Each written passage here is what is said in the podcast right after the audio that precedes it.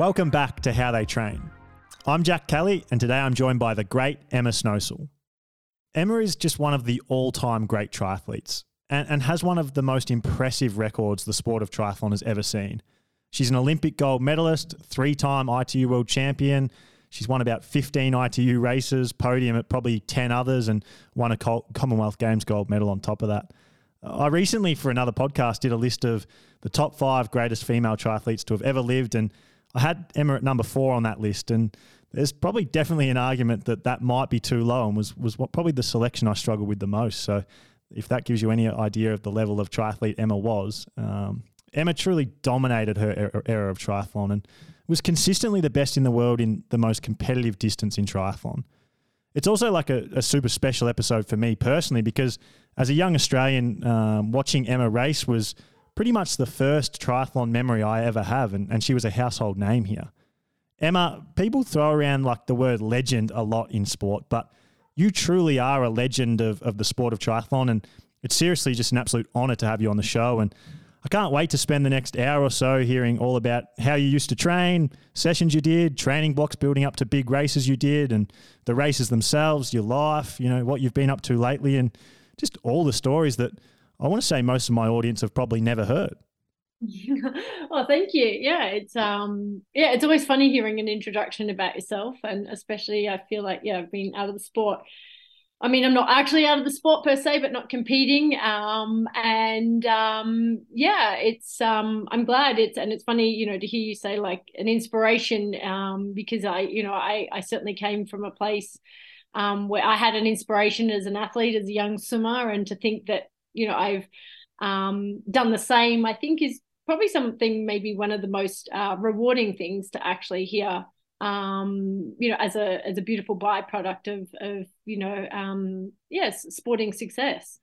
Emma, can we go back to like probably the most famous day in your career, which was the the 2008 Beijing Olympics that that you won the gold medal at, um, and you had a lot of big days in your career. But if we go back to that day and and sort of I want to focus in on that period before I go back in time and and, go a little bit earlier in your career and, and then with with your career afterwards leading in, into that that 2008 Olympics was like you were you were pretty much the the best triathlete, best female triathlete at least for sure that the world had ever seen at that point. You were completely dominating the sport and, and really had been since like 2003, 2004, and um, we well, we'll probably get into the story about the 2004 Olympics and how in another world you really probably should be a two-time Olympic gold medalist. Um, but but with with Beijing you like I want to hear about the the training leading into that race and and I guess I ask you like were you confident that that you were going to win that gold medal? Was that one of those races that you you showed up to and knew that you were the best in the world and that that race was yours to lose?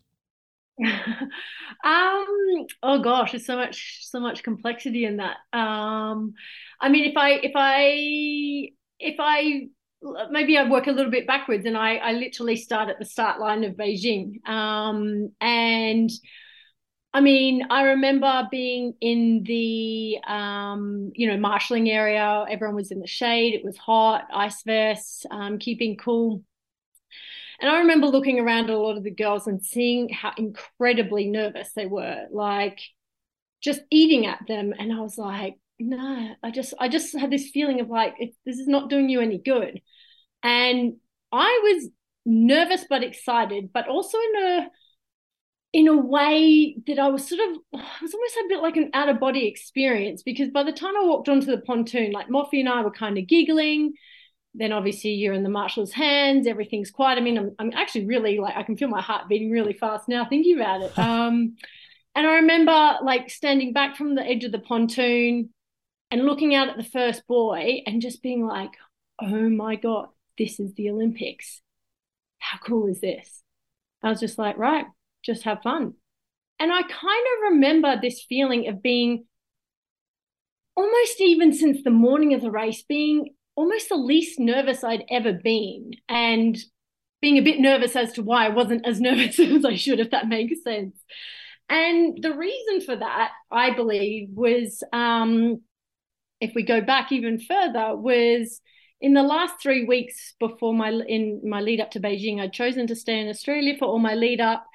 Um, I really, really wanted to be um, as close to Dennis Cottrell as possible, which was my swim coach. He was Grant Hackett's swim coach. Um, I'd been working with him for oof, since 2004. And he was my sounding board. He was my, you know, every day other than Sunday, I was at the pool. Um, you know, he he didn't have a say in any of my um, other two disciplines in my training but obviously he had an incredible awareness of, of athletes, of obviously um, training Olympic gold medalists in the pool. And it was 10 days out. Was it 10 days out to? Yeah, it was about 10. I'm trying, I'd have to literally look back now. Um, 10 days out from the race. And I'd been putting together all the sessions I wanted to do. Yeah, yeah, ticking them off exactly where I wanted them. Like, you know, you know, minusculely better than they'd ever been before. I was like, yeah, everything's going great. And showed up to Wednesday morning swim session, you know, always knew roughly what the sessions would in, encompass. And I just, I was just literally sinking. I was like, what is going on? I stopped and I was like in tears. And the, I was like, I just said to Dennis, I was like, I don't know what's wrong. I don't know what's going on. I can't swim. I don't even know why I'm here crying. like, and he's just like, you have peaked too early. And I was like, what do you mean? And he's like, you need to go home and rest and you need to take a off. And I was like, that does not come into my equation, Dennis. Like that, that's no, I've got everything planned out to the day I'm going to travel, the sessions I'm going to do. Like I knew in my head exactly how I was going to do things. And he was like, if you don't, you won't make the start line. And I was like, whoa, that's a pretty big call. And yeah, we talked about it and his experience with um, with Grant, um, with other swimmers, what he'd seen. And I had got out of the pool for the first time ever, didn't complete the session. And I was like, okay. I did go home, had a big sleep, and his instructions were to take the rest of the day off. And I would have had um, a hard ride, would have had a small run off it. And I was like, okay, all right. Okay, I got to the afternoon. I was like, I, I need to go for a little run. I just need to, I'm just going to go for easy jog. And I just had this moment of, I don't know, would you call it reflection, clarity, enlightenment. And I just remember running, I would run from my home down directly to the beach, down to Burleigh Heads and back along the coast. And I just remember thinking, what's going to change in two weeks when I come home? I would have gone to Beijing, I would have raced in Olympics. First of all, how lucky am I that I've made the Olympics? Like that is my Olympic dream, you know, to be on that team. Um, whether I have a gold medal, whether I come fourth, all that's going to matter is that I went there and did everything I could. And I just had this moment of like calm come over me and like, this is all going to look the same. Everyone's going to still treat me the same. I'm going to have a roof over my head. Like, literally, basic things were going through my head about this reassurance of like, all this pressure was accumulating and a lot of my own. Um, well, I would say predominantly of my own. Um, there was a lot of obviously noise around the pressure that maybe I was experiencing to do well. I think I was pretty good at, at sort of eliminating that, but I realized how great the pressure I was putting on myself. And I think I just decided to let go and be like, I do it because I love it and I do it because I enjoy it. And I'm going to go there and do that, exactly that. I I knew I was fit. I had you know sort of knew the mantra that you know one percent overdone is better than ten percent underdone. Uh, sorry, wrong, exactly the wrong way around. One percent overdone is worse than than ten percent underdone. You can get a lot more out of yourself being ten percent underdone than one than being completely fried. And I'd experienced that, um, you know, very very early on in my career, and had learnt that. And I just sort of took all these things on board and just had this this like just perspective about it and being like yeah and i took that into the race i think i i did I, I i rested i came you know i i managed to get in a few more sessions before i got on the plane um, to beijing that just you know basically reinforced my training where I was at. And I think I, like I said, by the time I arrived in Beijing, I was so calm. I was like so enjoying the experience. I was like, you know, I remember going to the village. I'm like, I may never get to come back to another one. You know, I may never be an athlete inside an Olympic village again. Like, enjoy it, experience, you know, take on the experience. And I think all those sort of um, moments just added up to me going into the like i said like back then to that pontoon and just being like in the moment and just being like right 200 meters to the first buoy let's go. How's it you know long and strong was my mantra in the water. Um you know i knew it was going to be a bit of a, a shit show to the first buoy get around the first buoy clean you know like all the things that that go through every normal race. But i think i was just so in the moment of doing what i needed to do and not trying to control myself or the situation, just racing because I was like, I just love it. Like I just love racing. And I think the only moment I came out of that, um, um, I guess, in a world was when I had to jump the barricade on the run on the third lap. That sort of threw me, um, and it gave me a bit of an adrenaline shock, thinking like, "What on earth has just happened? Will I get disqualified? Like, you know, um, it probably felt like minutes, but I think it was, you know, maybe a few seconds where I just switched back in and was like, right, just deal with it after, just deal with it, get to the finish line. And if there's a problem, deal with it after. Like, and just switch back to gear. And I think, yeah, like I just sort of, uh, yeah, I was just in this moment of like completely, well, you know, two hours of just living in the moment and just doing what I knew, I guess, not in a confident way, just knowing doing what I knew I had trained for. Um, and I couldn't control if someone was going to be better than me on the day. I couldn't, you know, there's so many things you you can't control. And I think that was for me, um, I think I had got good at well, I think if anything, my mental game was probably what was my best asset in some way, but maybe talking about it just now like this, maybe that was where I guess I had really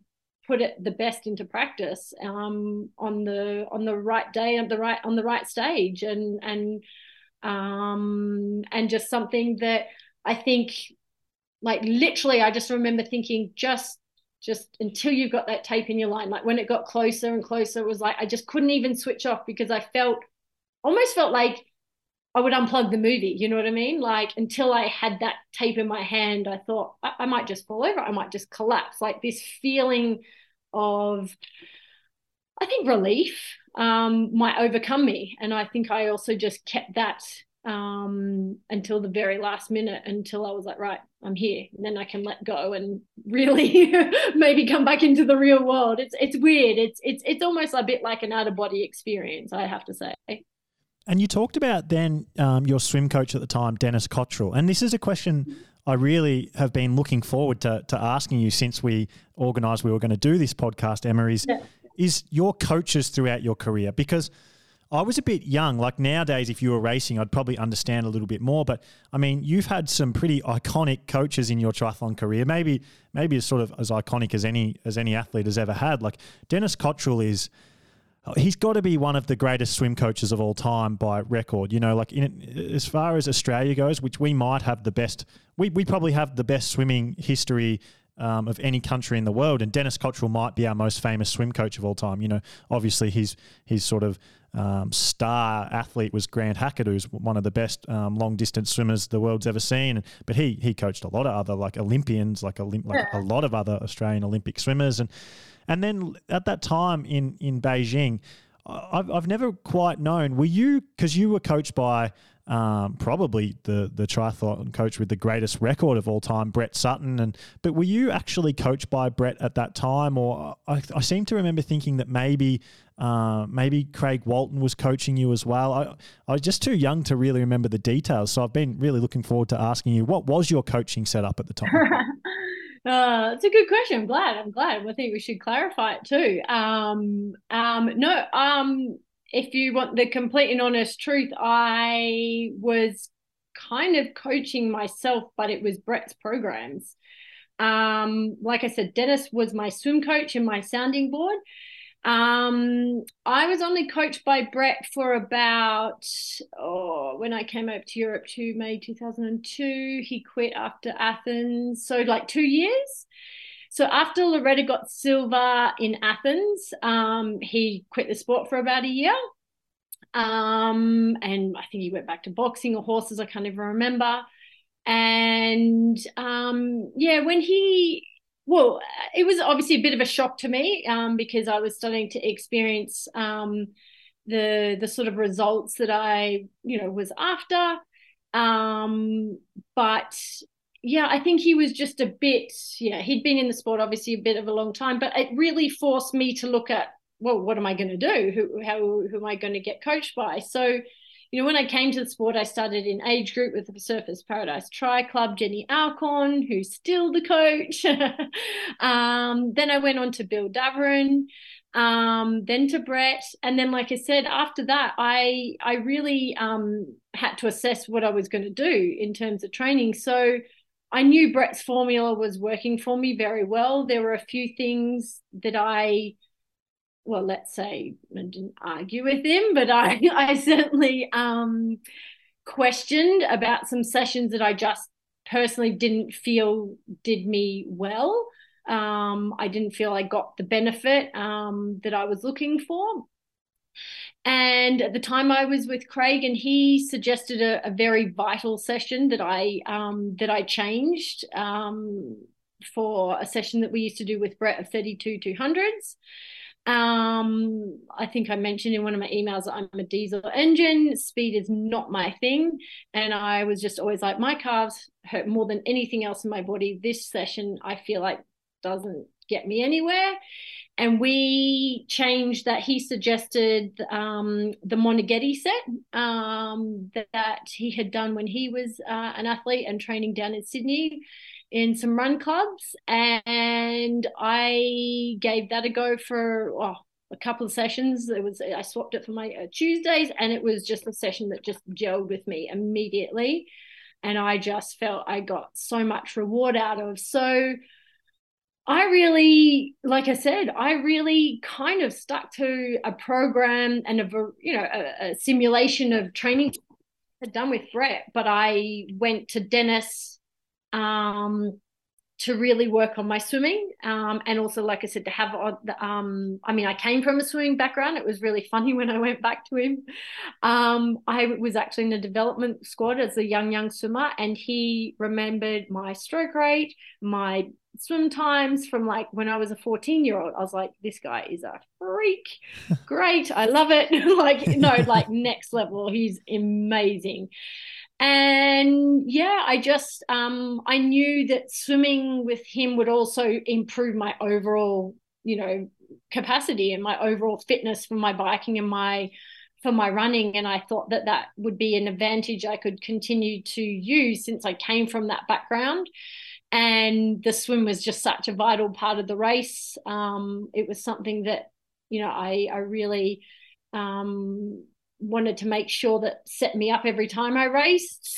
And so for those four years leading into Beijing, um, it was really about that. Um, Craig didn't ever coach me. He he certainly helped implement maybe um, like I said the Moneghetti set. Um, he he helped me do some motor pacing. Um, but he wasn't my coach per se in terms of telling me what I was doing and what my session was and how I was going to do it. Um, I struggled with that.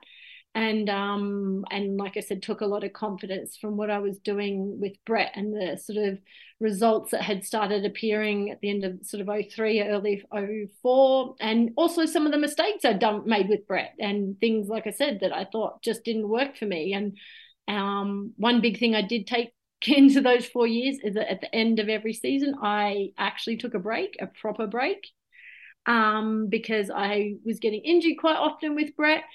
And I took an end of season break. And I think that was one of the most vital things for me because if I look at that period, it was the most consistent I ever was. It was the least injured I ever was. Um, and it just meant every season I had a, a an incredibly strong platform to to build upon and, and hopefully improve and I think all those things, yeah, leading up to Beijing, um, yeah, I think I, I I did and made the best decisions I could with with what I had. I can't wait to dive into this. This is like this is this conversation is like a, a like a like a dream to me. Like these names and hearing these stories, like I was a pure fan of the sport as a young kid watching all this. So like the inside story of this, this is this is probably like one of the most special podcasts for me ever. I just every time you're talking about, it, I start zoning out, like just picturing like it takes me back to that that time. Yeah. So I want to I want to go all deep on the the Brett Sutton um, like coaching period and and then how you implemented that program and what specifically you you were going to do and um, and I really can't wait to dive into your running because I truly believe you're the best female runner the sport's ever seen. You know, you definitely were up until the Gwen Jorgensen period, and it's you or Gwen Jorgensen. You're the two best runners that the female side of the sport has ever seen, without question in my mind. So I can't wait to to go into your running and and what you were doing that was making you such a good runner. But uh, let's let's start with your swimming. So you went you went back to Dennis Cottrell to get coached by him.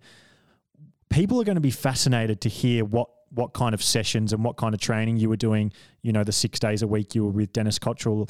Not many. I don't think. I don't know if there's ever really been a triathlete in the history of the sport who has been coached by a, a swim coach of that high caliber. I really don't know if it exists. So. I'm wondering how different it was to to what you know the everyday triathlete was doing, or what other pro triathletes around you were doing at the time.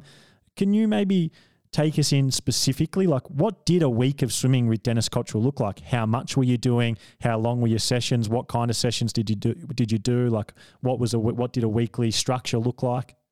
Yeah, yeah, yeah, yeah. I mean, like, I'll be honest. Like, I'm so fortunate that I was born on the Gold Coast and literally happened to end up living like 400 meters from Miami pool. Um, you know, like, um, you know, I didn't grow up swimming in Miami pool, but I, like I said, I grew up as a young swimmer and aspired to being an Olympic swimmer. Susie O'Neill was my inspiration. Um, so you know, triathlon we can talk about if we want have, have time, but you know that that that changed gears, and I found triathlon. So my my experience of swimming and my knowledge of swim sessions obviously came from that background of swimming, not a triathlon swimming background. And I mean, I I I guess I also knew what I was capable as a swimmer as well, just as a, as a swimmer alone. Um, so the sessions with Dennis, um, I swam with him. I mean, I saw him at the pool every day, but I, I swam with him three days a week for the main for my main hard, big, long, hard swim session. So Monday, Wednesday, Friday mornings. Um, and you know, basically it was it was lanes. Lanes one and two were the real swimmers, lanes three and four were the the sort of maybe next generation and um, you know like surf life saving swimmers so like your Shannon Ecksteins and all those guys who are just phenomenal. He obviously also coached Carla Gilbert and um, he was always using her as an example for me when training. Um, and then you kind of had like lane five and six were kind of like yeah we have the space and okay yeah the triathletes can go in there and I loved that, you know, like he we had this the swimmer swim sessions, um, and he would modify time cycles accordingly. But Mondays were were normally your your long aerobic sessions, so three three hundreds or four hundreds. Um, well, pretty standard is six k for Dennis every every session. That's um, first and foremost um, with him in in a morning session. Um, and then yeah, Mondays were like like I said, uh, long aerobics, so your bread and butter, sort of either three hundreds or four hundreds. Uh, Wednesdays were kind of more like your anaerobic stuff, so between sort of fifty uh, not uh, one fifties. Um, so sort of breaking it up, sort of more into a bit, I guess, like more race simulation type sort of sessions where um, you know, the front end of the session it'd be, you know, um, hard, spike the the anaerobic, um, get the lactate up, and then having to settle into you know race pace rhythm. And then so they were typically 150s, and they became my favorite Wednesday sessions. Like coming into the last few months with him, we we worked a lot on that session, and I absolutely loved it. Um, and I think actually that was the very last session I did with him on Wednesday morning before we flew out to Beijing that day. Um, and then Fridays were always 50s, always, always 50s, sprint work, speed work. Um, and they, yeah, in any forms and combinations. And he would pretty much time all of them. Um, so yeah, and that's where my long and strong mantra came from from him. Um, because like I've told you, speed was not my thing, and when I tried to go fast, um, I tended to rush and to stress. And he's like, you need to think about not about going fast. You need to think about long and strong in the water. And um, and so yeah, they were the three key swim sessions with him a week. Then Tuesdays and Thursdays, um, Tuesdays were typically just a um, a 2k uh, like recovery swim session off the run to prepare me for um, and actually that was a Brett session. Um, we called it the kick set. So we basically got in and and instead of an extra long uh, run warm down, we would do some kicking, um, a few little sprints just to try and like get the the lactic out, try and flush the body, and sort of swim it off. And that was probably like the easiest session of easiest swim session of the week.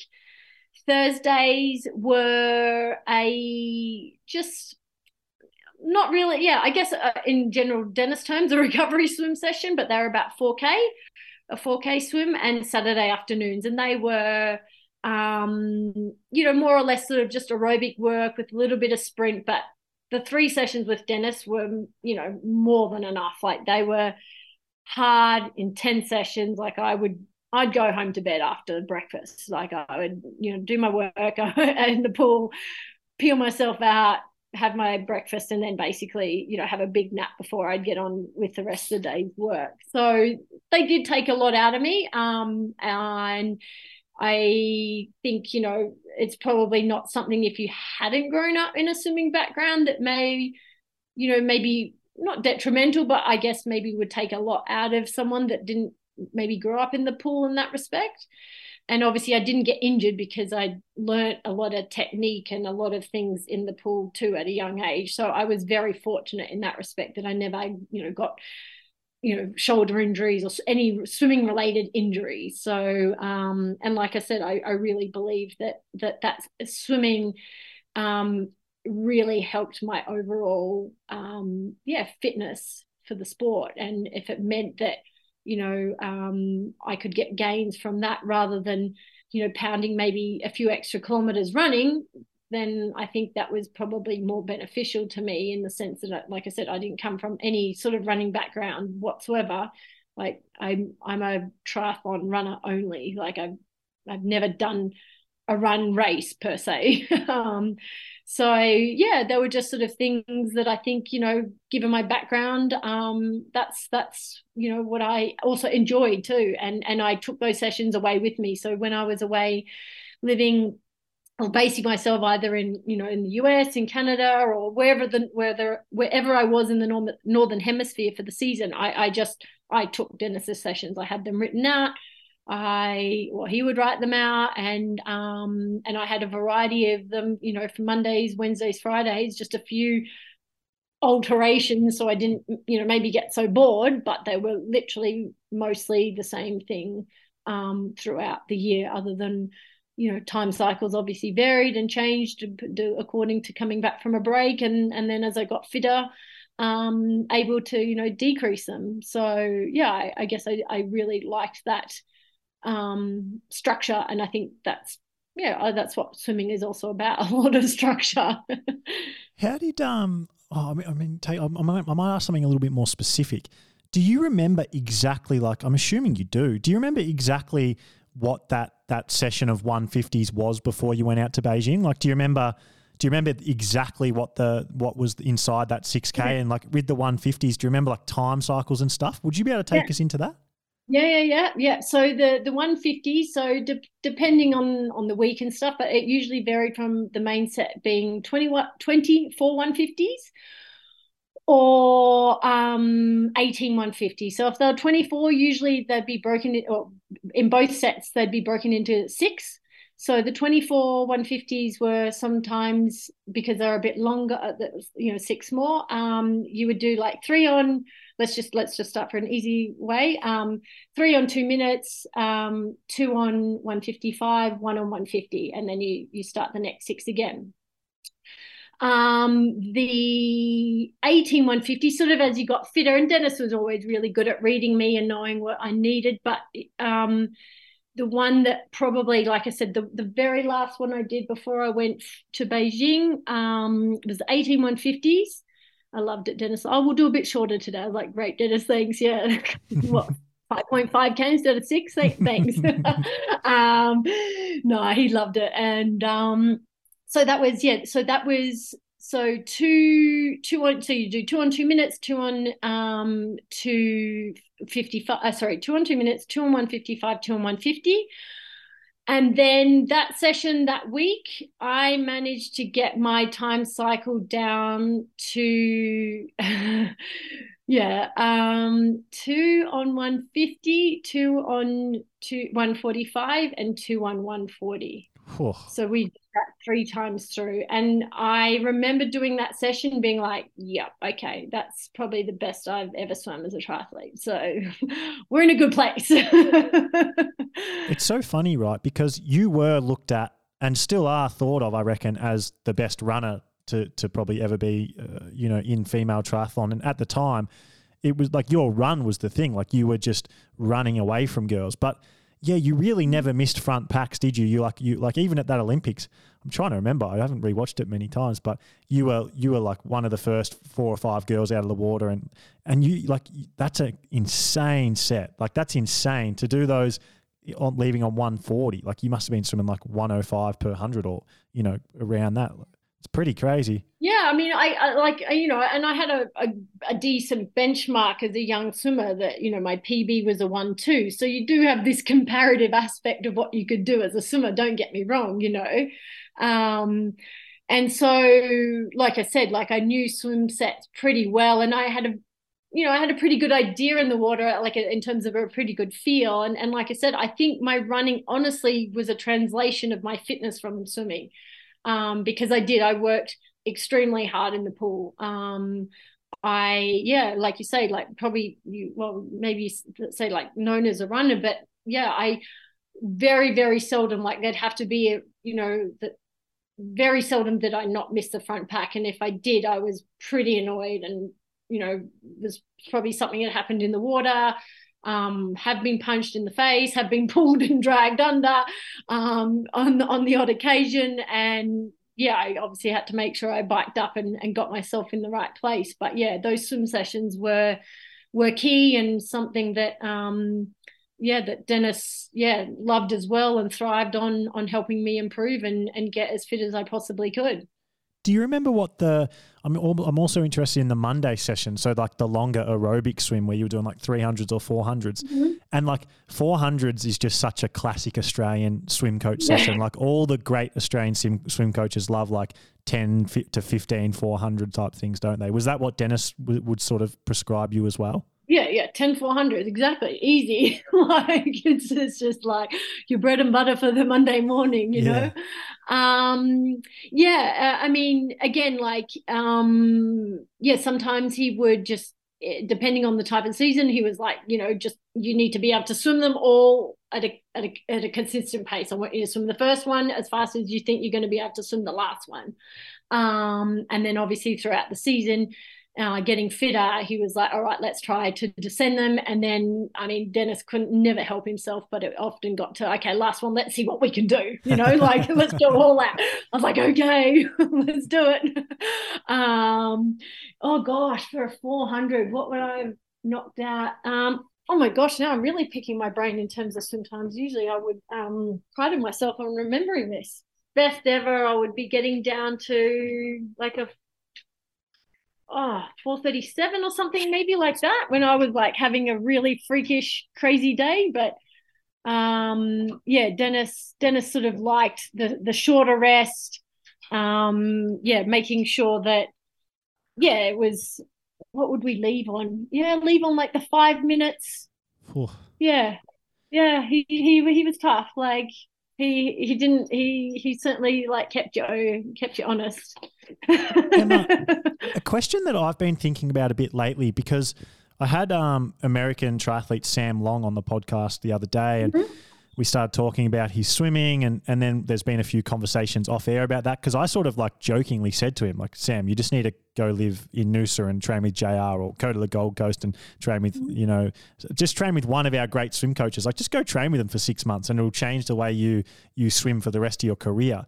Do you think there is something to that? Like do you think that like particularly back then and and, and even now though if you're a pro Australian triathlete you might you might not have a world class bike these days, but we don't really have professional triathletes that don't swim really well, disproportionately well to maybe how the rest of their triathlon um, goes, their, their, riding and their running. Is there something that we do differently in our swimming in Australia or that our coaches do differently or the culture around the way that we train in, in swimming compared to some other places in the world that you've seen? The, the culture is incredible. Like, and, and I think – like I said, like more so now since having kids and wanting them to, you know, get into swimming um, and and have from a very young age, um, you know, my just myself. Um, but the but the like, I mean, just the first and foremost, like as young babies, like you get you you can go to the pool, you can get taken um, to the pool. You are taught to you know it's a safety thing first and foremost to you know be safe in the water. And then from, from there like the affinity in which they can learn and take to the water and develop their skill is literally mind blowing and when you come to Europe and I can't speak for the whole of Europe but as a general experience so far and you know even when I lived in we had training camps in France and um, the the culture around pools is not set up for, for for young children. It's it's to go and do laps, and it sort of seems ass about face now that I say that that people are doing laps, but I'm like, oof, they're barely keeping afloat there. You know, like it's lucky there's a line to keep them, you know, knowing which end of the pool they need to get to without drowning.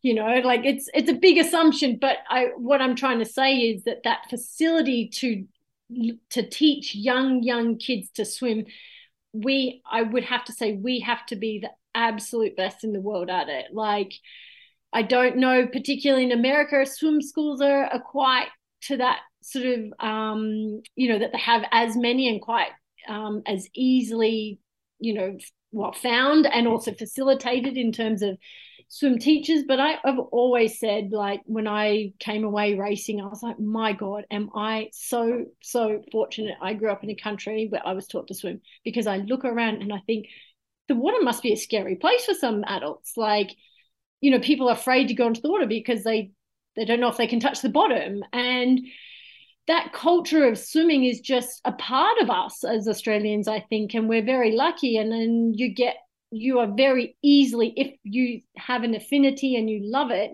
that you can find a place to swim with coaches in clubs, with squads that um, that are absolutely passionate about the sport. And then we have a lot of heroes. So you know that it, it's it's all cyclical in that sense that you have people and and athletes to aspire to. So you know you're reaching that age where you're like oh i really love this. What who who who do i look up to? Whether it's a soccer tennis basketball player we have swimmers. And i think a combination of all those things i mean to give you an example like you know i I, I've had my kids in the water very young age, so they they know how to swim and stay afloat. I mean, literally, like you put the take them to a public pool here, and the lifeguards are freaking out. Like, and I'm like, it's okay, like they can swim, and then you know they want to put baubles on them and give them floaties and noodles and my two are there like oh no like i don't want this i don't need this you know like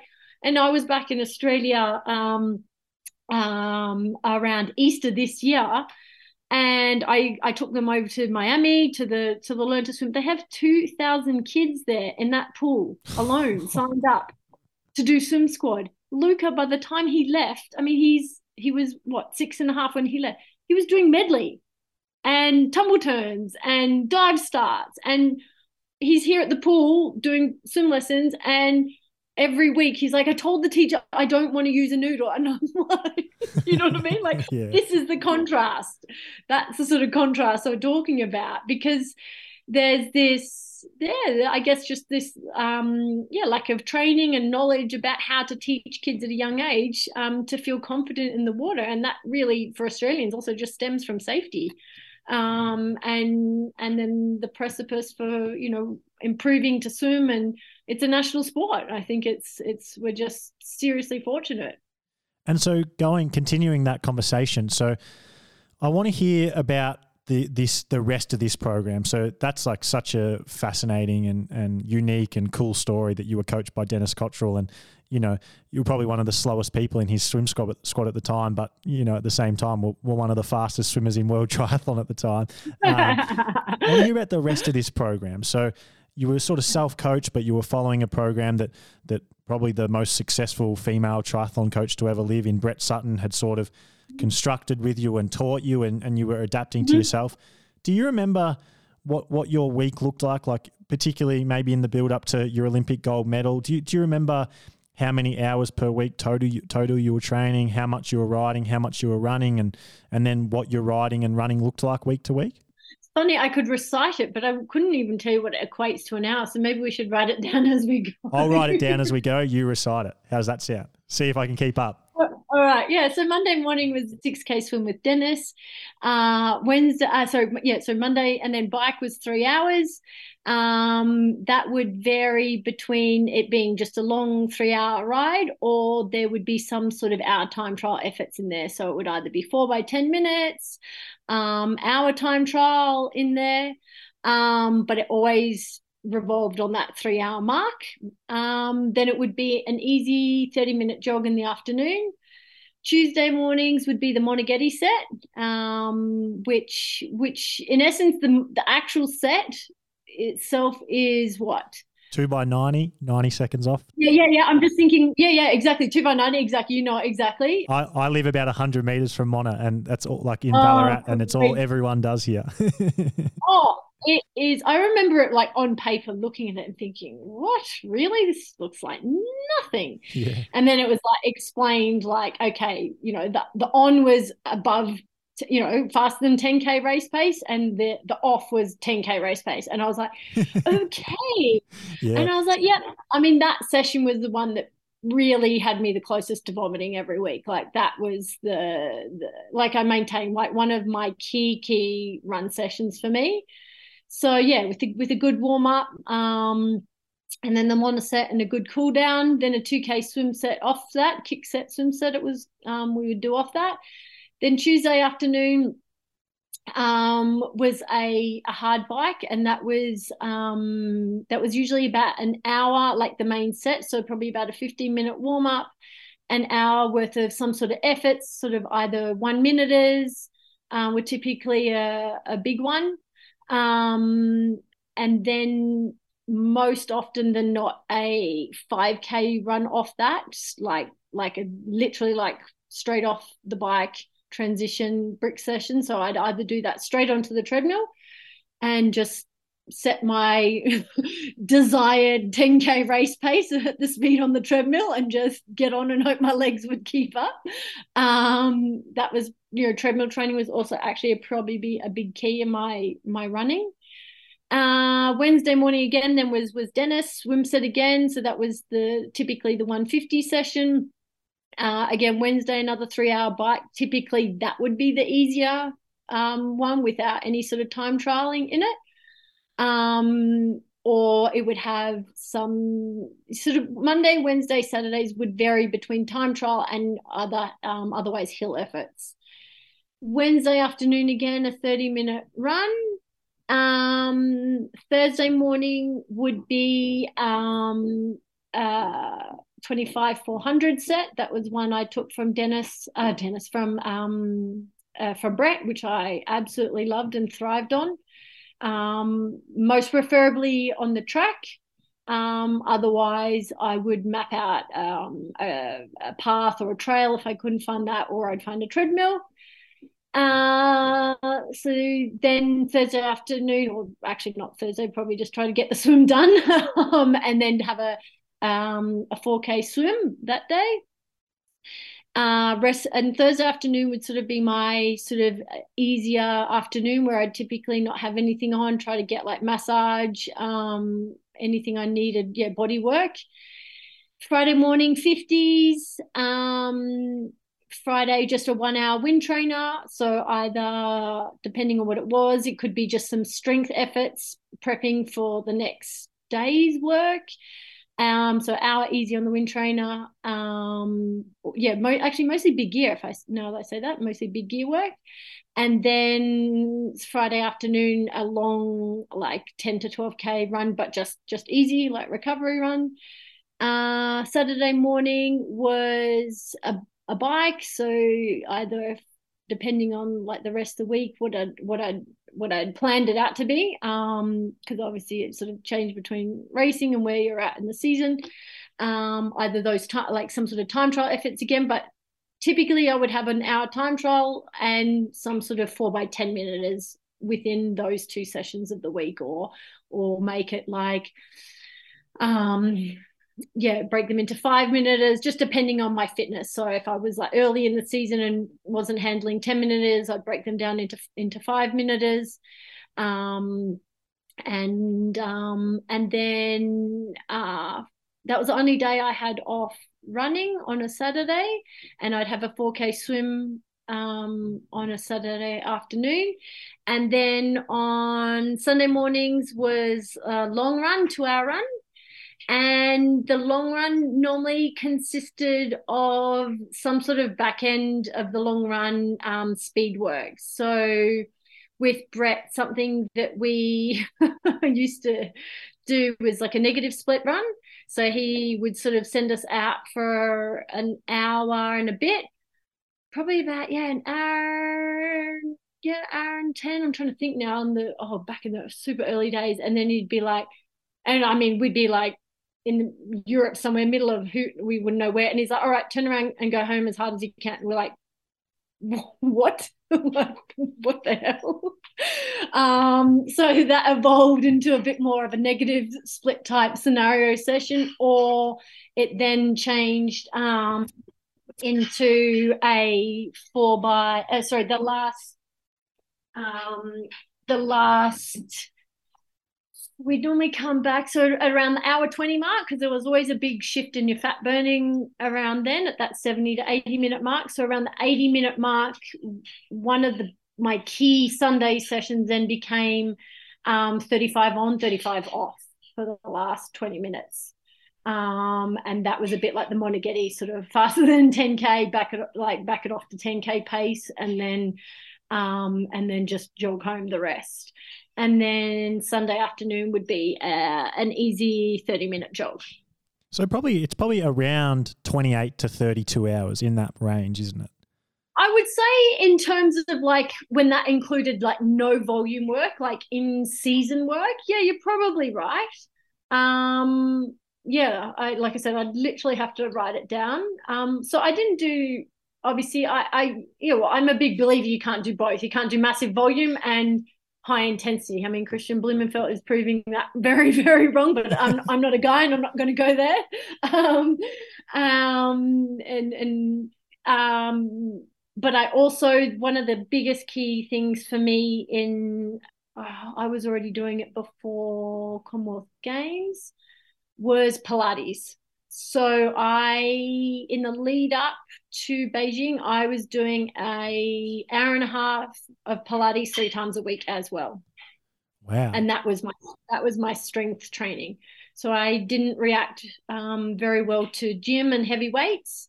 Um, and I really found Pilates really helped strengthen and and yeah, also stretch, but it just it just worked for me and my body, and I had a, an excellent um, teacher, but I was already seeing her. I reckon not long after I left Brett, and I was basing myself more, you know, when I was in Australia. So I reckon it was also around the 2000 and yeah, probably 2005 mark. I was already seeing her. So when I want to talk about your running, like uh, this is probably the thing I've wanted to talk to you most about because you were such a dominant runner. Like how many, how many races in that like five, six, seven year period did you get off with girls and just completely destroy everyone on the run. Like I feel like it happened almost every time you raced for for almost half a decade, maybe even closer to a decade. Um, and so it's just so fascinating to hear about the, the exact training you were doing in your running back then. Um, and like if we talk about the Beijing Olympics, I mean yeah. that that race was won as soon as the bike finished. You guys come off in, came off in a group off the bike, and and you ran well over a minute faster than second and third, and and even more like even well like you know two minutes, three minutes to everyone else in the race. You you completely destroyed the field on the run there, which was quite different to the men's race where it was a very tight run with with lots of people in contention. You know, you absolutely dominated that race, and and that was the Emma Snowsill way. So, what what do you think it was that separated you? Because you know, it's funny you talk about yourself as you were a swimmer, and that's sort of what you identified as before a triathlete. So, I can I can tell exactly where that came from. That um, okay. So first of all, my running, like I said, like it really um, it, it, it was basically taught to run off a bike. So so so Brett's method of running was um, was all about turnover. Was obviously exhausted your quads, um, you know, bike riding. I mean, this is all very old school methods. Like, don't get me wrong, this is probably not necessarily actually how I would even do it these days. Um, but this was how I was taught. So much so that he even gave me a little beeper, which you use in the pool for your stroke rate, but he gave it to me to run with in order to teach me to run at 100 cadence. So basically, um, it wasn't about stride length, it was just about turnover. And in the beginning, it was felt super odd, like super weird, like like roadrunner. You're like, this just seems like my legs are going too fast for my, my brain can possibly um, keep up with. But um, he made me run with that until basically it just it started clicking. So even an easy run was at 100 cadence. So if we're running at six kilometer an hour pace, 10 kilometer like an easy run, it had to be not six kilometer, 10 kilometer an hour pace. Um, he wanted us to be running at 100 cadence. So that was something that he taught. So then that was fine. We, we got the gist of that and we got the turnover and the sessions started coming and you know um, and especially the treadmill also really helped with that i have to say um, really helped just um, yeah having to focus only on your turnover and, and just the speed in your legs and then it would have been 2002 World Cup Nice. He came and watched the race, and my you know, training was getting a lot better. I was starting to get closer and closer to, to podiums. Um, I was training with Lizzie Blatchford, and we were sort of always put together to, you know, train like we were sort of on the same program, training and racing. And so he knew where we were at, and he was like, "All right, I'm going to come to Nice." And what and he didn't really come to the races at all. I'm going to come to Nice, and I was like, "Okay, cool." So we get off the bike, and do you remember Anja Dittmer, yeah, German? Yeah. So get off the bike, 10k, and Anja Dittmer, Liz, and I are running together for yeah, we, we sort of had it, we got clear of, of, the other girls. It was just the three of us running. Anja just sort of sat in, me, the idiot, just sat out the front in the wind, like, yep, all right, this is the pace. I'll, I'll just do what I've been been training to do. and I still remember this. Literally, like you know, you do your laps, but then this this finish line was like one you did like basically you came around instead of going back out on the promenade doing another lap, you you went down the finish chute, which was probably 200 meters long, probably probably was only 100. I swear to God, I literally lost by that 100 meters. Like the like Liz got second, I got third, Anja got first, and I swear Anja had crossed the line and I'd probably just come out of the bend. Like I did not have a sprint cell in me. And Anja was was also a little bit of a freak of nature, could out, also out sprint a lot of the German boys. Um, but Dennis, uh, Dennis, Jesus. Um, but but when I, you know, I was stoked I came third, but um, Brett was just like, oh Jesus Christ, he's like, I mean, he he. Uh, uh, uh yeah, uh, uh, he basically was like, right, we're going to have to turn that around. We're going to have to figure out another strategy. He's like, you have got absolutely no hope in ever winning a race in a sprint finish. you are going to have to be you are going to have to clear yourself out basically of the field straight out of transition so that you've got no one around you near the finish line because you've like literally he's like you've just got no hope and I was like, okay, that like I'm fine with that. I get that. I feel that. I acknowledge that.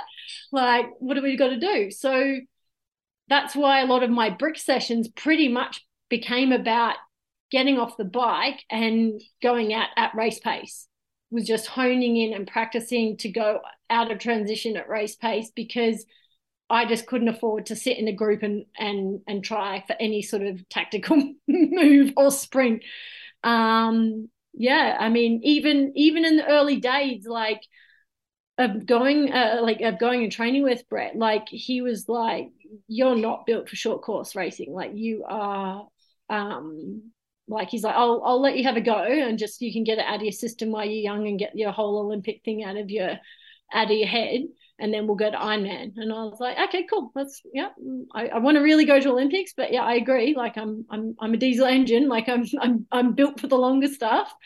Um and yeah, he he did we did do some time where he toggled me between um doing some of the the long course girls training and and the um and the shorter stuff in in different times. And and I did um I think I wrote that to you. I did a a 70 uh, no uh, yeah did 170.3 and hated that. But I did one ITU long course and I loved that. Like so yeah that's that's where my running came from honestly. Like it really came out of like a dire need to not be not have anyone around me um anywhere close to the finish line because I just I wouldn't have even barely made it onto the podium because it just wasn't yeah it wasn't a part of my of my genetic makeup no matter how much we we you know tried it and trained it. And like I said that's why like the 200 set just never worked for me. Like trying to hone in for speed I was like Brett we've done these sessions so many times. Like I'm just not improving. Like and I knew this as a kid swimming. I was like sprint stuff in the pool is not my thing like I I knew as a young swimmer, like 3K into the swim set, I'm like, oh, there we go. Now I'm feeling good. Yep, I'm I'm ready. I'm warmed up. And the second 3K, I'd be like, right, yeah, this is awesome. I'm feeling great, you know. So I think if you look at all that and you put into a triathlon context, I think I honestly looked like a good runner because it was just towards the end of the race and my diesel engine was was firing. so with this, Emma, like it, yeah. it's. I said this to you um, off air. It's like, how were you not a five-time Ironman world champion? It's still one of the most mind-blowing things to me that that you're not in that category with Chrissie Wellington and Daniela Ryf. To me, like watching you at the time, looking back on your career, it just seemed it just seems so obvious that you should have four or five Kona victories under your belt. So and, and what you're saying then backs that up. And it, you know, Brett Sutton saw that in you the same way he probably saw it in Daniela and Chrissie, two two girls he coached to that. Should we do a second a second episode on how they should have trained podcast? I know, but why why didn't it happen? Um. Oh, that's a long. I'll try and find the quickest way around it. Um. Uh, well, I didn't retire on my terms, and my the way I would have liked to. Um, I was well. I yeah, I had to end my I, I had to end my career for my health for health reasons. Um, after oh, this is a super long question, but yeah. Anyway, I wanted to go. I've got I, I wanted to go to Ironman in 2009 after the Olympics. Um, like I said, I was I I, I was definitely had an Olympic dream. I definitely, you know, was very um, uh, committed to pursuing that. Um, like I said, from a young swimmer as an 11 year old, um, and then it changed to triathlon. But I was I was dead set, ready and keen to go to um, to Ironman the following year, and and a lot of my um, you know, end of, well, I should say after a break, sort of pre-season training was was yeah longer, longer, longer miles and training and longer bikes and and I I I loved it. I really enjoyed it. Um, and the thing, well, a number of things happened. Um, the sport changed um, from a one-day uh, world championship.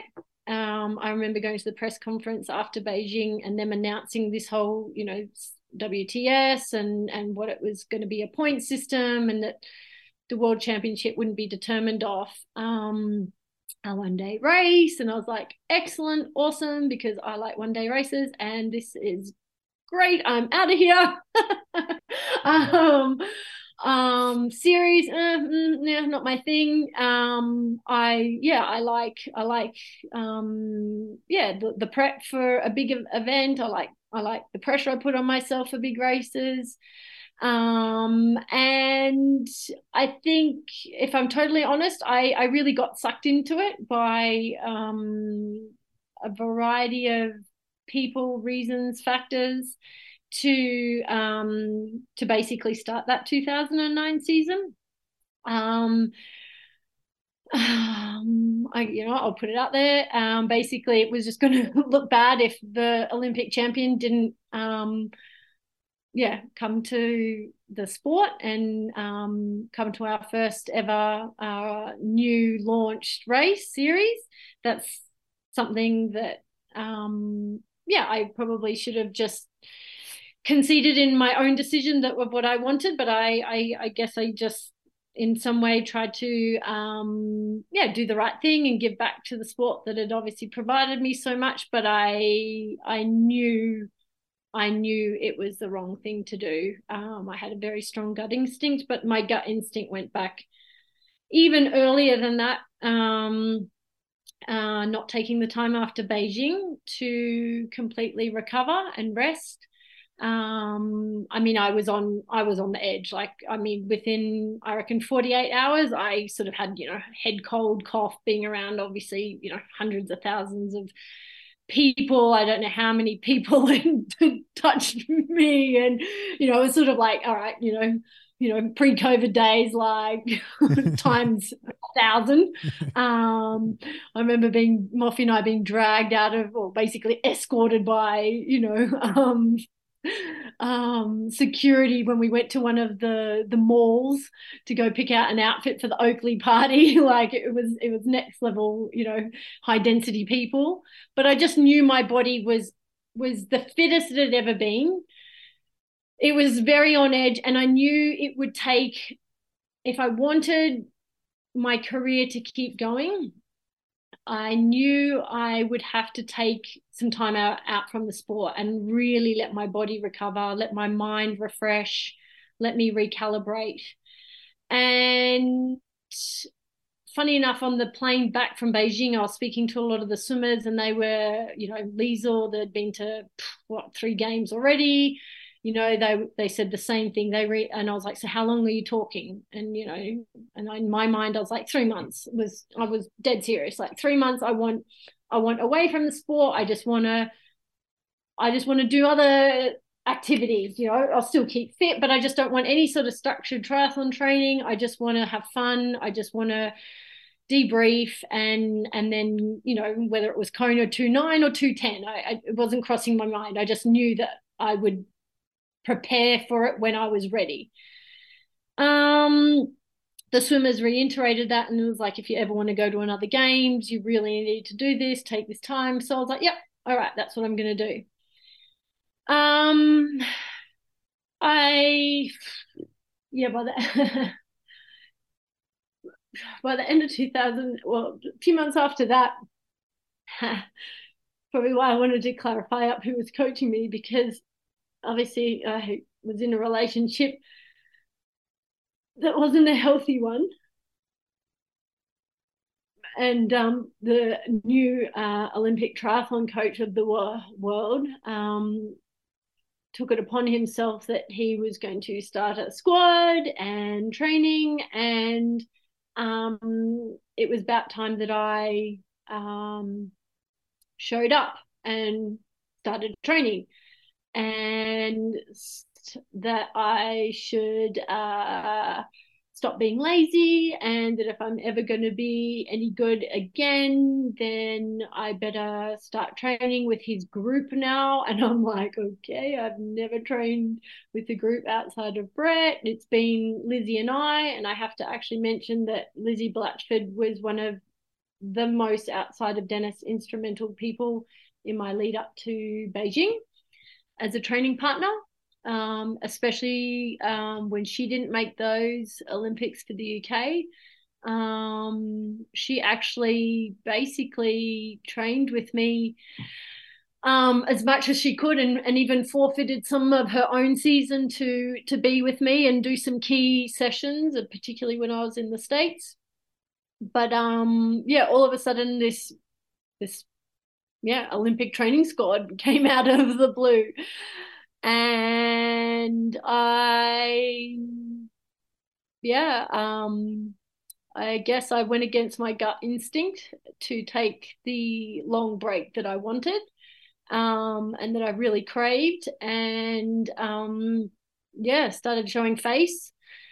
And like I said, the the prospect of needing to show up for the the races, I think in April the following year, was like, yeah, you better better not make a fool of yourself. Um, and just a very um, yeah, uh, uh, challenging period because it was, like I said, something I knew in my heart and gut instinct that it was not the right thing to do. Even showing up to Dennis, he was actually shocked um, when I came back to squad and um, was like, "What are you doing here?" And I said, "I don't want to talk about it." Um, and I remember diving in, actually, even diving in the pool and being like, this is, I mean, sounds weird to say, but I was like, I still feel way too fit. Like I had a bit of a break after Beijing, but not the sort of, you know, at the end of the season, you should you should come back after a break and feel like, oh my god, this is I'm so unfit. Oh, I'm gonna oh, but you're like motivated to get back there. You know what I mean? Where I was like, I'm swimming way too fast, way too easily. And I just felt like my body had not come down. And I just knew, I knew my body had to come down if it needed to ever, ever come up again. Like it was just this overarching, overriding, um, yeah, feeling and thought that I had. And I continued to go against it. Um, just listening to yeah outside voices and not my own and yeah by the time i reckon i mean if i'm completely honest i remember thinking i'm going to have to have an injury or something to warrant being able to stop like that's how this is and it sounds sort of strange to say but i kind of was in that position um, where it was like I was going to have to have a legitimate reason to have to stop um, because I'm not being heard. And I, by, I reckon by May, just before I was meant to go overseas, I was having some pain in my hip. Uh, it was, well, I'd had my sports doctor was like, hey, I have a feeling it's a labral tear couldn't pick it up on scan. She's like, let's let's treat it, you know, like it's a stress fracture. Then rest it till you go, you know, for a few weeks, go away to race, and then try race on it. And I was like, okay, I don't think it's a stress fracture, but I'll try it. I went to Washington. This was in 2009, so must have been around already the second or third race of the the new WTS season. Um, and immediately it was the same. I was like, no, nah, this is not stress fracture. I think I got back on the plane after the race and I think I was in surgery, yeah, not long after that. So that forced me, yeah, to have to rest. um, it also meant I missed the only world championship, well, grand final. That was also another part that I think, you know, was fun and exciting to think that there was a world championship on the Gold Coast, but it certainly wasn't like a driving motivation for me. I was I was like, okay, time in life, like I felt like you can't have it always or your way or all at once. It would have been nice and maybe I could have um yeah, maybe I could have have um you know done enough races in between some Ironman training to get enough points to be able to race the world championship race, but in no contention for the actual title, um, purely just to be able to race on home soil.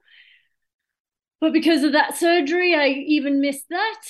And it was just a downward spiral from there. And then um, that was what, so September. Then October 2009, I took my first ever proper holiday. Like, like I said, I took right breaks from training, but I was just always at home on the Gold Coast and resting. And I went to Lizzie Blatchford's wedding in Bali.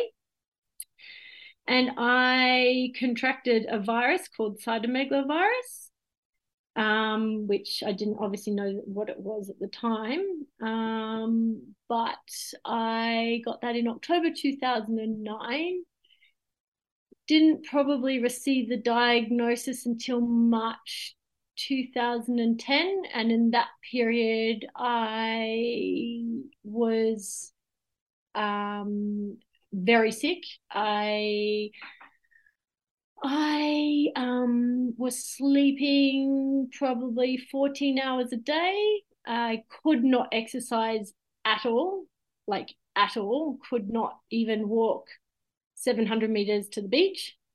Um, I yeah, I think I was at a point where well, we were doing all the testing for Ross River. Um, I'd um, Epstein Barr. They were starting to look at um, uh, some other viruses, other diseases, and in the very last test before I found out this one, basically they were like, "All right, so what your blood work actually shows if we don't find something in this test we're going to start looking for cancer markers because your body is just like it's it's it's empty like you don't even have white blood cells to fight whatever you're fighting like normally when you're sick you have your red goes down your white goes up and like I was having to write food diaries because they're like, we don't even see any protein in your blood. Like it was, you know, like it was a bit baffling to them. And so I was like, okay, that's that's pretty serious. Like, like, okay, let's hope we find something in this last blood test. And fortunately, um, this virus then showed up. So we kind of knew what we were dealing with um, and it sort of also explained my uh, symptoms and what was going on. But it, you know, it um, well, it pretty much changed my life actually, not just career. Um, and then yeah, I had moments of coming out of that virus, which is quite typical, where you you sort of go into a bit, it goes into a bit of remission, and you start feeling a bit better, and you feel a bit normal. And I remember um, actually showing up to the pool, and Dennis didn't really fully understand where I'd been. And I'm like, no, Dennis, like, I know you've seen me in this aspect, but I cannot explain to you like where I've been these last five months. Like, I've literally like cannot peel myself off the floor um, and I, you know, like I said, I, I knew fatigue and I knew um, mental training and what, what it was, and it was it was nothing like this. And my goal when I went to the pool that day was like, okay, if I ever want to race, I need to swim fifteen hundred meters, and I put flippers on. I had to stop every 50 meters, and I think it took me about 40 minutes to do. Like that's where I was at but I was like, all right, it's a start. So we start. And I sort of got some whiffs of get, being able to train again, and it sort of would last for a few weeks at a time. And I got, you know, continued training. Um, and then I was like, okay, maybe I should just do what I know and not throw anything new at it and try and race again and I went to Seoul in 2010. And that race was very infamous with every single person that swam in that water. And Daniela also contracted the same uh, gut problems that I did, that we tackled for years, years afterwards. But most most of the other athletes who are healthy basically got rid of it um, one way or another um, um, within sort of 24 hours of the race. But I think being as uh, immune compromised as I was, I was a very good host, and I then was dealing with parasites in my gut, um, which is a double whammy because that absolutely destroys your immune system as well. And so I then basically just went on this roller coaster of being able to train, being able to not train, being sick every three weeks, honestly, every three weeks with some sort of sore throat, sinus infection.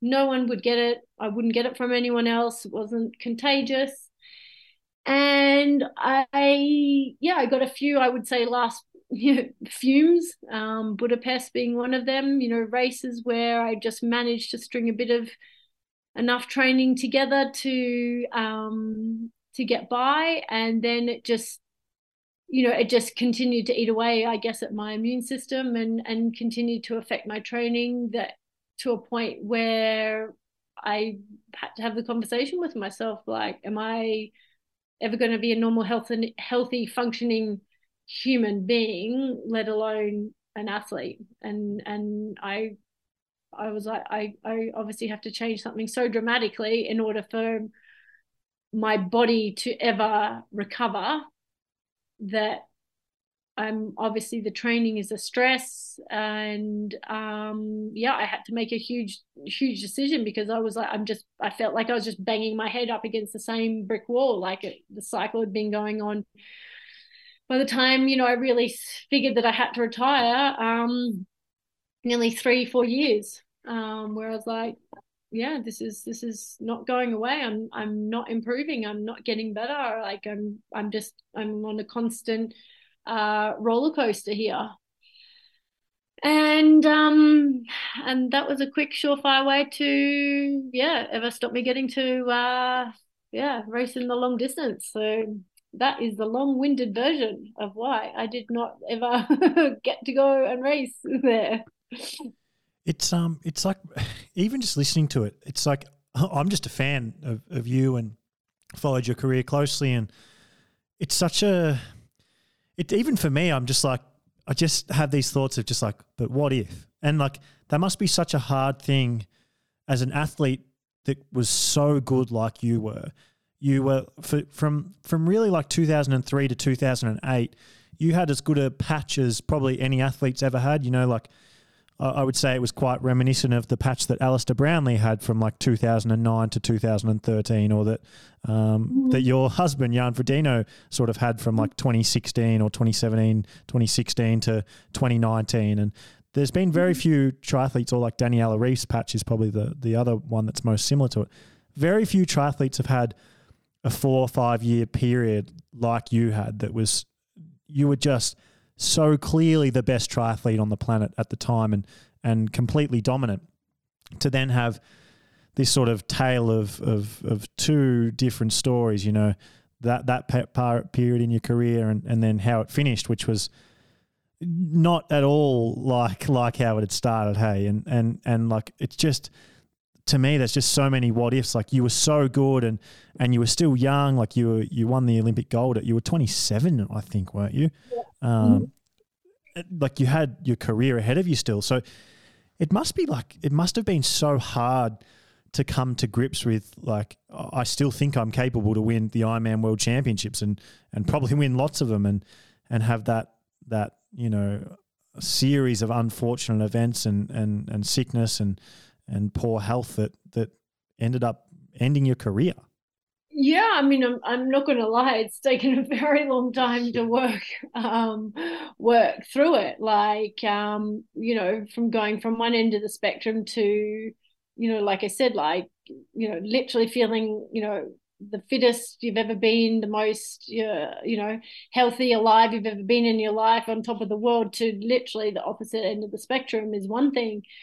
Um, but definitely, like I said, not definitely not done with was definitely not done with the sport. Like I I want I I had very clearly uh, I guess like a, a second aspect of the sport that I really loved and really wanted to go after.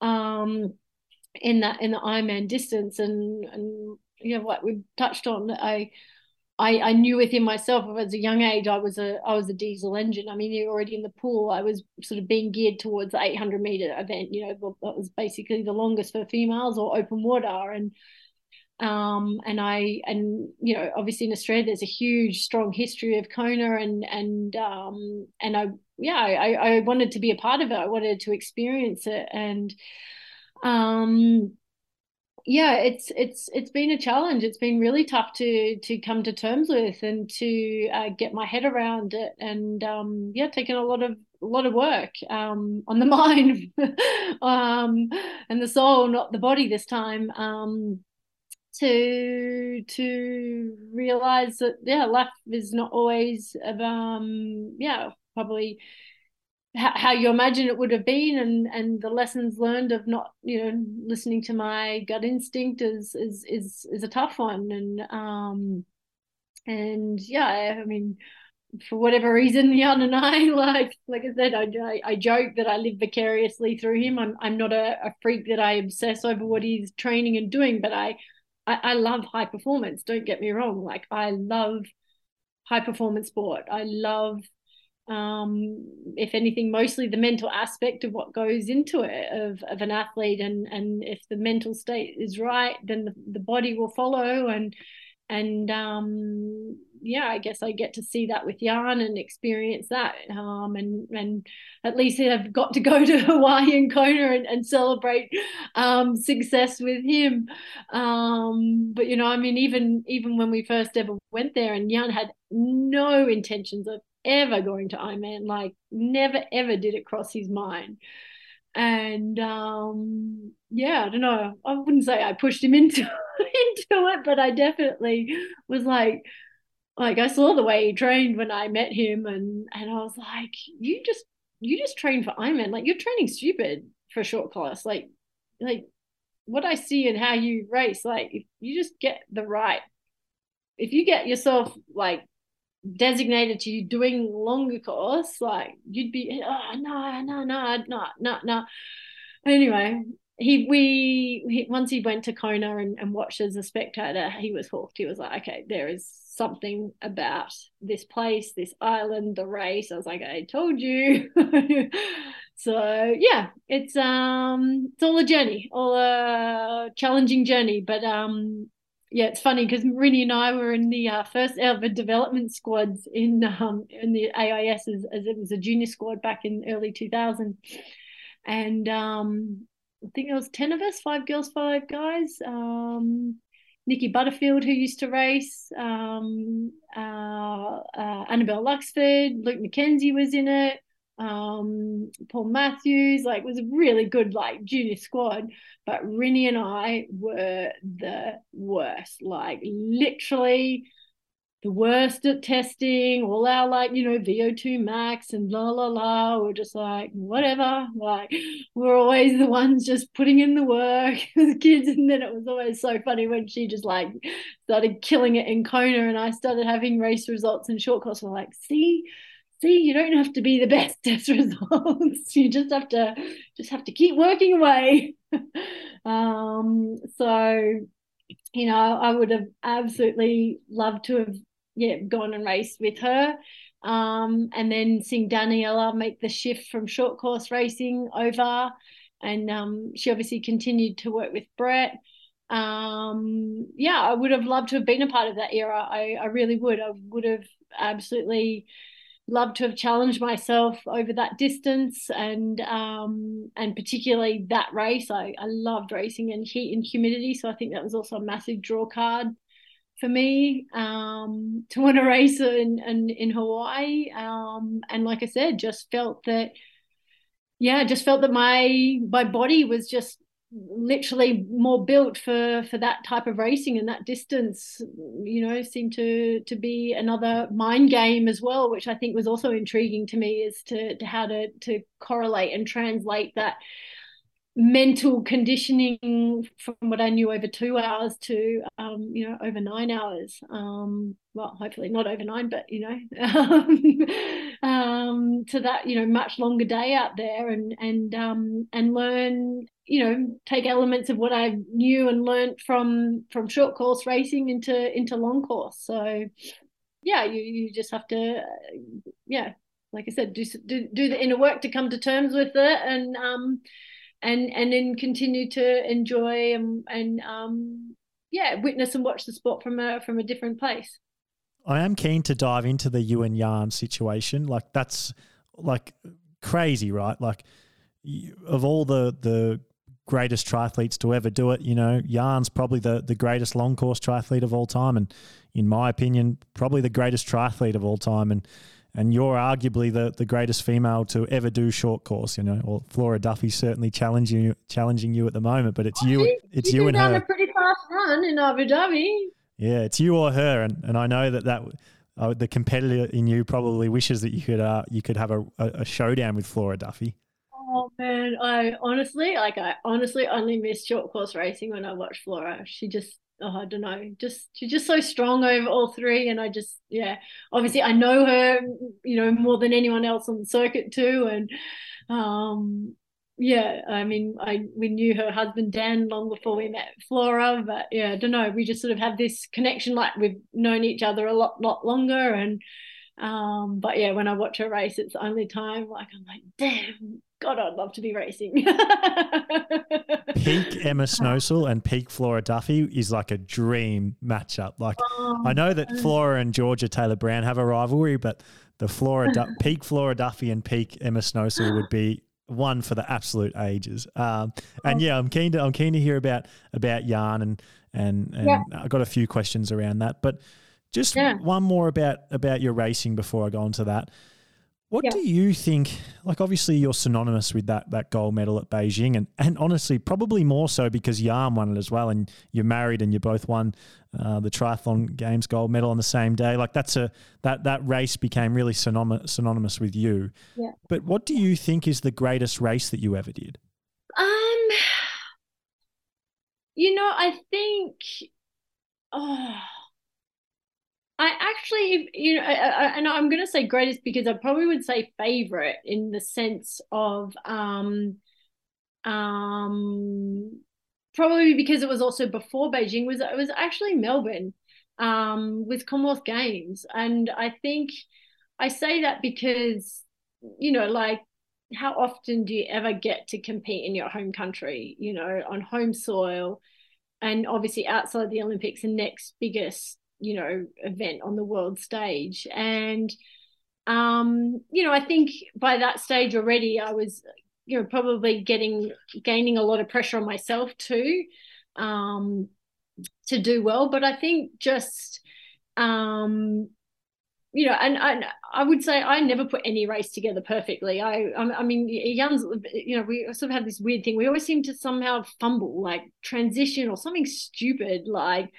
you know, like where you're like, that just didn't need to happen. But um I don't know. I think I say with Com Games, like I think just putting that together in conditions like I'm not a cold weather racer. I, I, I, always struggled. In Melbourne, I found cold, and and I think just all those sort of things where I was like, yeah, I'm really proud of that race. You know, like um, peaking in March um, was not ever an ideal time either. You know, we were all used to peaking in in September. Um, and I think, yeah, just a combination of probably first ever dealing with that pressure too from I guess the the, the triathlon world which which you live um, was something yeah where I would say yeah that was like a big big milestone I think for me um, in the sense of um, you know those aspects that come together um, because there's been times, you know, like I would say, yeah, okay, Budapest being one of the later ones, maybe one of my better runs. Um, but I, you know, I just felt like my swim wasn't great, and the ride I was, you know, I didn't feel like it. You know, I'm like Flora. I I, I like a, a, a, an honest bike ride, and I, I like a hard, strong race where I feel like every, you know, you're doing everything. And I felt Budapest was was it was because of the rain and a variety of factors it became a safe race you know like just keep upright keep safe keep warm because it was also cold and just like just um you know you know what i mean like when you think about races and what's your greatest I, I really have to say, like, yeah, um, Melbourne just stands out to me so much. Like, I think the emotions of the feeling the crowd and all that sort of thing is just something that makes it so much better than than than any whatever fastest best you know performance out there. I've said this to you again, something else I've said to you off air, like when we've been talking in the last few weeks, Emma, is that that's my first ever real triathlon memory is, um, and arguably the reason why this podcast exists is that uh, I was sitting in my in my lounge room watching the 2006 Commonwealth Games and and and watched you win that gold medal. And I, I, I don't know if before that I have any real triathlon memories or whether I've just like put them in my head from photos and, and watching videos and being like a, a bit of a geek of triathlon history and going back and watching races. But the first vivid, I know for a fact I watched it and was like, "What is this triathlon memory?" was was you in in 2006 at the Commonwealth Games, and um, and I loved that race, and like I remember every moment of that race. Like for example, Flora Flora Duffy was in that race, and we're talking about ideal matchups. I, I reckon she came at a guess like seventh or eighth in that race, and you probably beat her by about three or four minutes, and um, yeah, I, I, remember that race so clearly. Um, so I just a, a, it's a funny side note story that without you r- racing that day, and like I just remember how good I thought you were then, and I was just a kid who was into running and swimming and, and footy as an Australian kid is, and but didn't really yeah. follow triathlon. Like I came from Victoria, we didn't really have triathlon wasn't big then the way it is now with social media and and access to be able to see everything. Whereas you sort of Queensland kids, you know, triathlon was part of it and, and ocean swimming and that kind of thing. But it was my first real memory. And yeah, maybe maybe me being such a fan of triathlon and this podcast existing is because of your performance that day, which is quite a wild. you don't know the effect you have on people as an athlete story, isn't it? Yeah, yeah, no, it's so true. so true. Yeah, yeah, no, so much has changed. Geez, I mean, you were sent home in Beijing for any social media then, you know, like Facebook, it was like, nah, back on the plane. so uh, that how things have changed, huh? Pretty crazy. Oh, and then yeah. let, us talk about um, you and Jan Frodeno because I think, I think like, well, I don't know if this is, I, I, I talk about this a bit on the podcast that triathlon is a different sport with its fan base. Um, like me and you as Australians, we can probably resonate with the idea that you get a football team when you're a kid and, and if anyone asked you what football team you go for, you'd probably say this same team from when you're five to when you're 85. And, you know, you, you sort of, if you live in Australia, you might not exactly know what's going on, but you'd always know like one player playing in that sport or, you know, you'd follow it for your whole lifetime, even a little bit. Whereas triath and like I'm sure sure lots of countries are like that with soccer or basketball or whatever the sport is. Um, but with triathlon, I feel like we have a bit of a more transient fan community. Like you have people who come in and want to do an Ironman or do an Ironman 70.3 and they'll get really into the sport for five or six or seven years and then they'll move away from it. And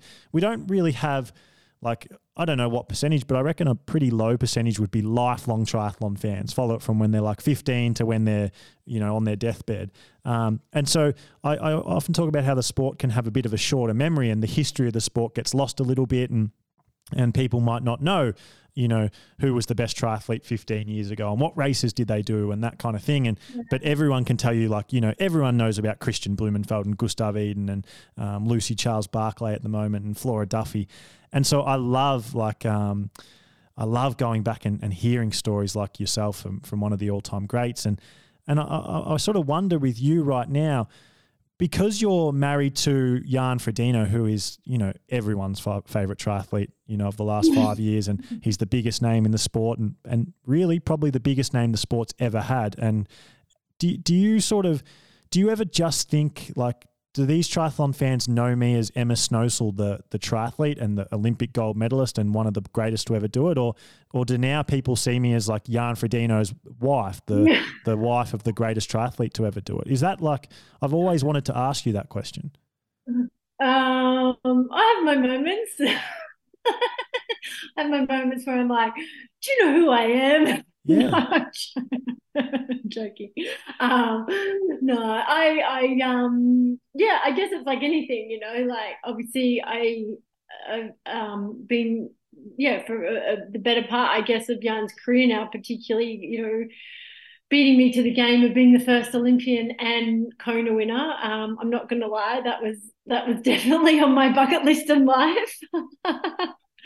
um, and I, I yeah, I, I, laugh and I joke that I live vicariously through him. Um, but you know, there there is a part of me that you know, obviously um, sometimes I feel like, yes, I'm just the wife, and yeah, we have a family, and things have changed drastically since we met, and his career, and and um, and yeah, like you said, the sports evolved in in so many ways too. But I think um, you know, it's like a you know, it's a bit like the beginning of the podcast. Like I think there's something that you know, for me, I I need yeah, it resonates that I am was an athlete a long time ago, and I had my own results, and and what I like and I take from that, I guess, particularly with Jan, is that I obviously understand what he does in a very unique way, um, and I think, yeah, if anything, I obviously support that more than hundred percent, and I would like to think that I help to facilitate whatever he needs to do to to continue doing what he wants in his career.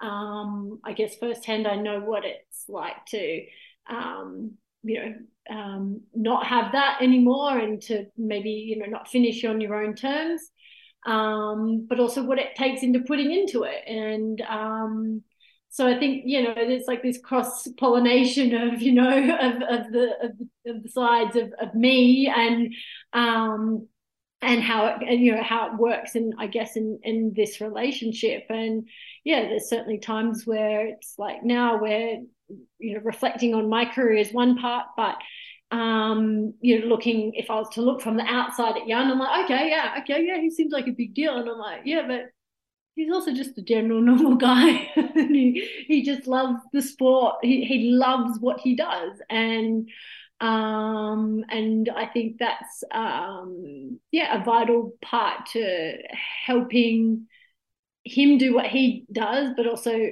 helps me support it also even more too because I I understand the ups and downs and the flows of injury, illness, uh, racing, not racing, all the things that go with it, and and you know probably can sometimes help put a different perspective on it too when you're also living and breathing and and you have a, build up of fatigue and of training and and um, commitment fatigue of you know doing all the things you need to do to keep yeah the the other aspect of the business running of sponsors and and all that sort of stuff so yeah, it's um yeah, I think I I think we've yeah, I think somehow or rather another. I mean, I was I was I was pretty hell bent on never dating another triathlete um, ever again. Um, but um, somehow we ended up here, and um, yeah, I think we I think we work. I think we both um, work probably just because it just we just had a passion and a love for this sport and a love for competition and i think realizing that like we both love big day competition and we love knowing how to get the most out of ourselves and um and and what that takes. And and um i think that's that's probably also unique. Um so yeah it's it's a yeah i think we've got a good mix. I think i think we we i think we make it work. And so with um with Jan's training at the moment, do you ever like?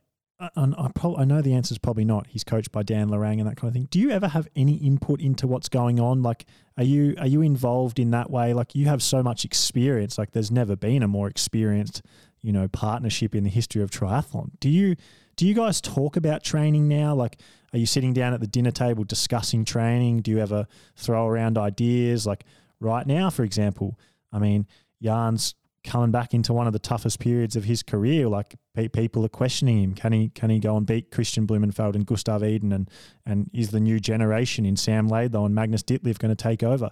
Do you guys have normal conversations about training and about these things that that we'd all be so fascinated if we could be sitting there, fly on the wall, listening to you two talk, or do you not really do you not really have that that aspect to your relationship and you're more just an everyday normal couple who talk about your kids and going skiing and drinking coffee and that kind of thing?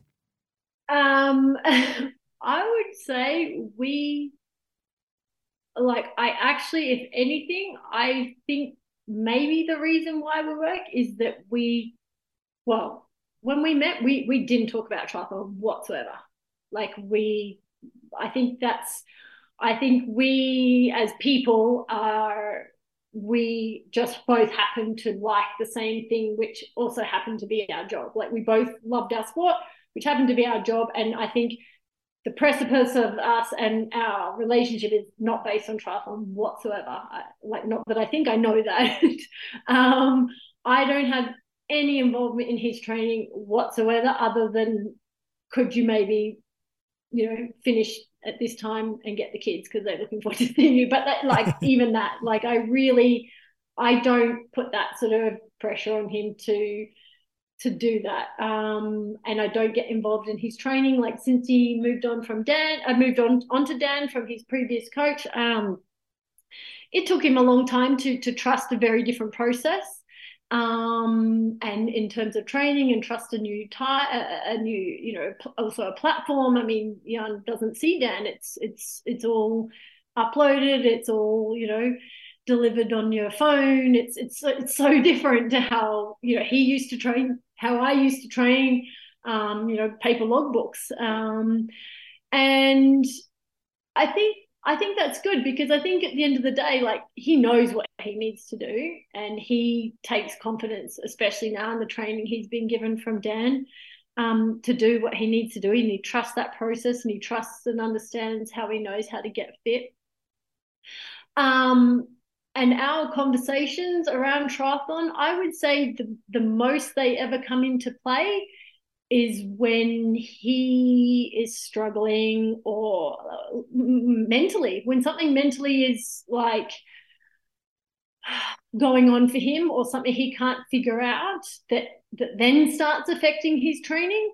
I think that's where we start talking. That's where triathlon, I should say, talk comes in um, like a prime example would have been uh, the year Lionel Sanders came to Kona and he was in fine form and Lionel did a great job. Like he got into Jan's head, no joke. He did an excellent job. Like Jan is not bulletproof. Like in you know, there's things that can get to athletes and um, and I think that's where, I guess, from an outside point of view, but also understanding, you know, so intimately the context of what he's trying to get his head around and why or why it's bothering him, I can help work through him. Like I'm not a psychologist or anything by any means, but I, I understand it and I can, I guess, talk to him about it and help him figure a way to get back to just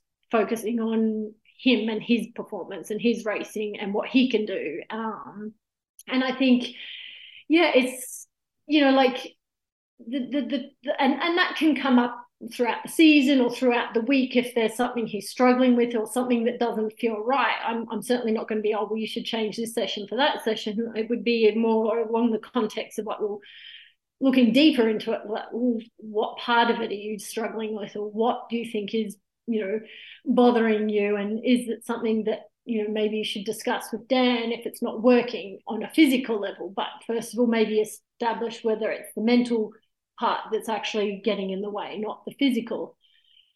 Um and i think you know like you know like we talked at the beginning like you know well yeah covid really sort of threw a spanner in everyone's works. And you know um, Kona not happening those few years, and and I think Jan's made no, um, you know, he's you know not kept it a secret that he would have you know 2020. I think you know that would have been would have been his time and place to have said, okay, yeah, I, I'm, I think I'm at the height of my career. I, I want to, you know, do a Kona. I want to go off on top. And I'm sure there's a variety of other athletes that may have felt the same way. And I think what's happened um, from an outside perspective, and I don't want to speak on Jan's behalf, but I just see that for him, that a year is becomes quite structured. You know, you're you're used to knowing that on second Saturday of October you need to peak, and your whole year gets basically worked around that. And your program of training, then you work backwards into we want one build up Ironman. Where's it going to fit in? Yeah, typically around July. Um, what are the lead up races in order to make that second Saturday in October be the best day of the year?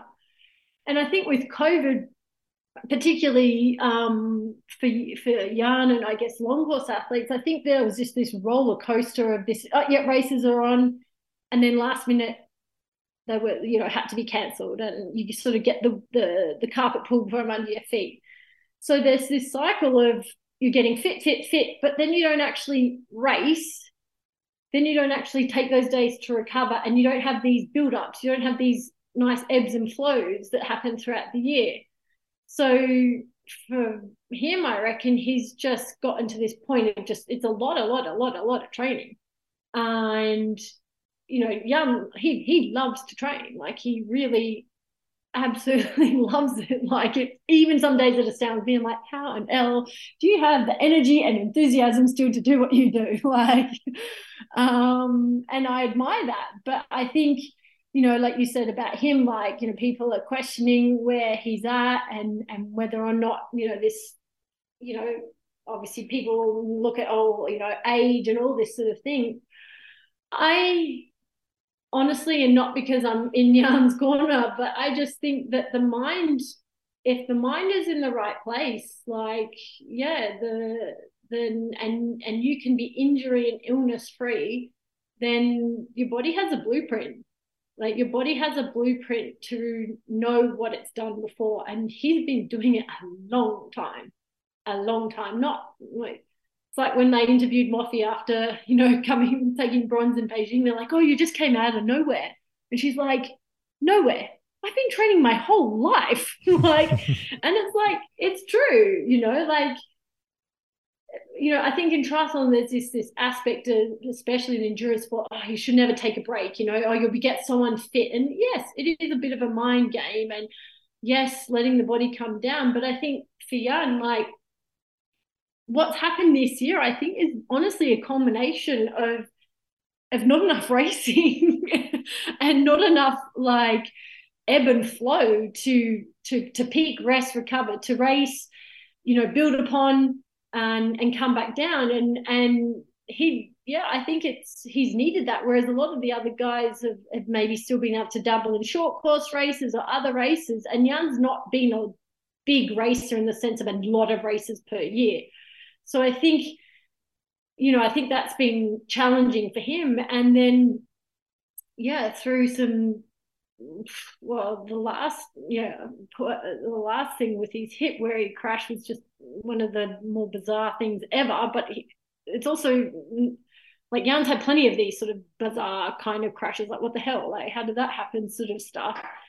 Um, and you sort of, yeah, get back up and get over it. And I think this one I think just um, yeah, I think you know, I think it's honestly it sounds funny, but sometimes it's like you have to have something that changes the way you do things. And I think Jan has done things very well for a long time and it's worked.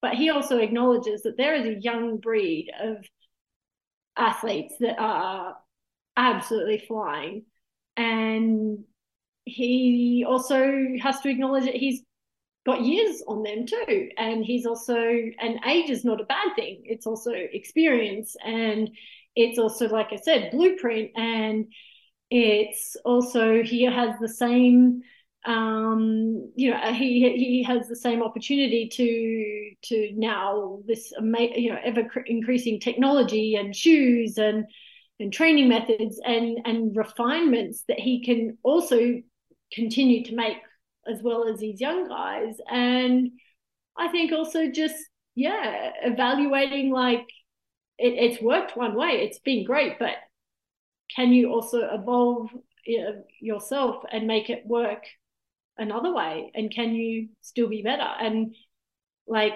I think if you believe that, then that's pretty potent chemical to to fuel your ambitions.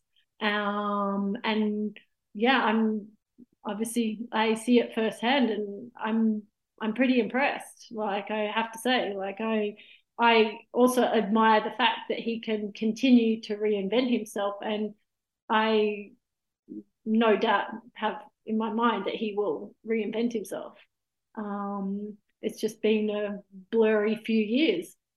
And to go back to to your training and and your career be- before we finish up, Emma. Yeah.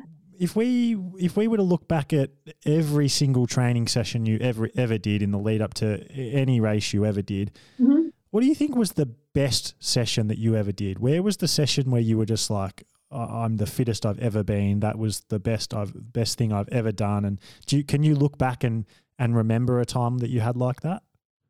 There's a few few sessions. Like I said, the swim session before Beijing, the 150s. Like I remember that so clearly. I remember the pool, the lane, how Dennis was walking. I already had my fingernails painted. Like I remember everything about that session um, and being like, oh yeah, all right, that felt that felt really good.